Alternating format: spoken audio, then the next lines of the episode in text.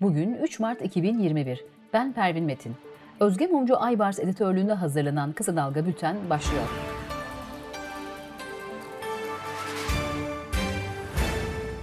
Bültenimize gündemdeki siyasi gelişmelerle başlıyoruz. Cumhurbaşkanı Recep Tayyip Erdoğan insan hakları eylem planını açıkladı. Erdoğan 9 amaç, 50 hedef, 393 faaliyeti içeren bir belge ortaya çıktı. 2 yıllık bir zaman diliminde uygulanmak üzere hazırlanmıştır, dedi. Planda yer alan unsurlardan bazıları şöyle. AYM'ye bireysel başvuru kolaylaşacak, yargıda üst düzey görevlerde kıdem şartı aranacak, uzun yargılama zararları karşılanacak, katalog suçlarda somut delil aranacak, kadına karşı şiddet suçlarını etkin bir şekilde soruşturmak amacıyla kurulan özel soruşturma büroları ülke genelinde yaygınlaştırılacak.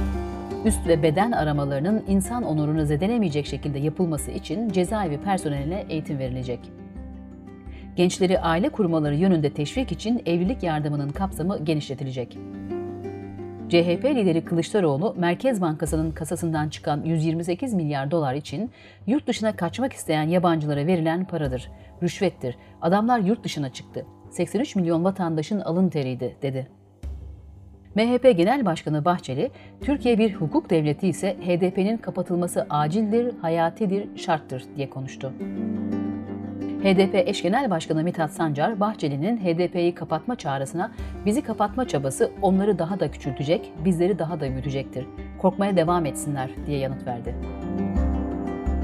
Yargıtay Cumhuriyet Başsavcılığı HDP ile ilgili inceleme başlattı.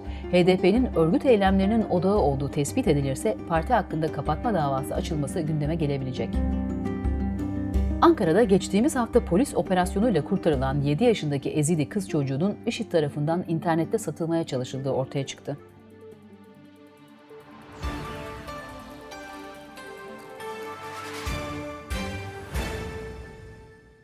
Hürriyet yazarı Hande Fırat, AK Parti içindeki kongre süreciyle hem parti yönetiminde hem de kabinede bazı değişiklikler olması bekleniyor iddiasını gündeme getirdi.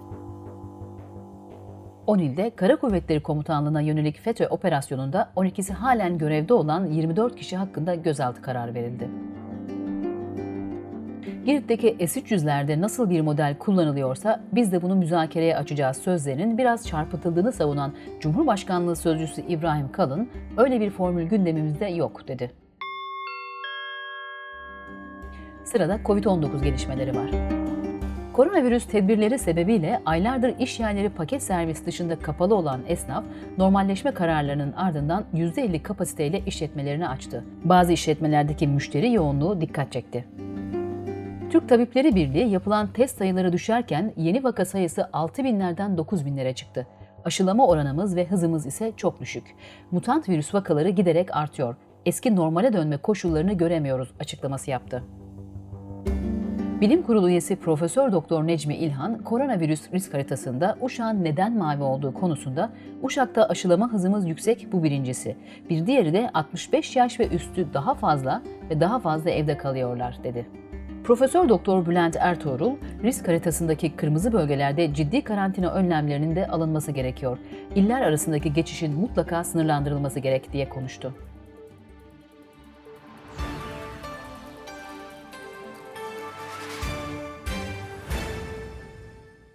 Japonya, Çin'in ülkeye giren vatandaşlarına anal yoldan COVID-19 testi yapmasına tepki gösterdi. Japonya hükümeti ülkeye dönen vatandaşların bazılarından psikolojik sorun şikayeti aldıklarını dile getirdi. Ekonomi haberlerine devam ediyoruz. Türkiye 2020'de %1.8 büyüdü. Ancak kredi büyüme vatandaşın gelirine yansımadı. Kişi başına düşen gelir dolar bazında %6.7 azaldı ve son 14 yılın en düşüğüne geriledi. Resmi gazetede dün yayımlanan Cumhurbaşkanı Erdoğan imzalı kararla TÜİK'in yeni başkanı Profesör Doktor Sayit Erdal Dinçer oldu pandemi döneminin en popüler çevrim içi platformlarından olan Zoom, gelirlerini %326 artışla 2.6 milyar dolara yükseltti. Şirketin piyasa değeri de yaklaşık 120 milyar dolara ulaştı.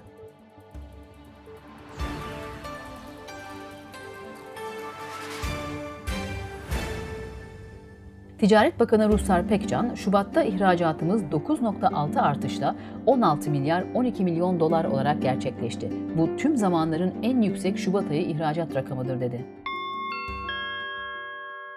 Sırada dünyadan haberler var.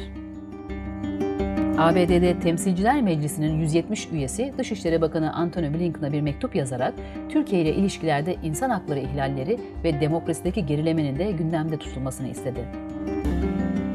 Nijerya'da geçen hafta bir yatılı okulda düzenlenen saldırıda kaçırılan 279 kız öğrencinin serbest bırakıldığı duyuruldu.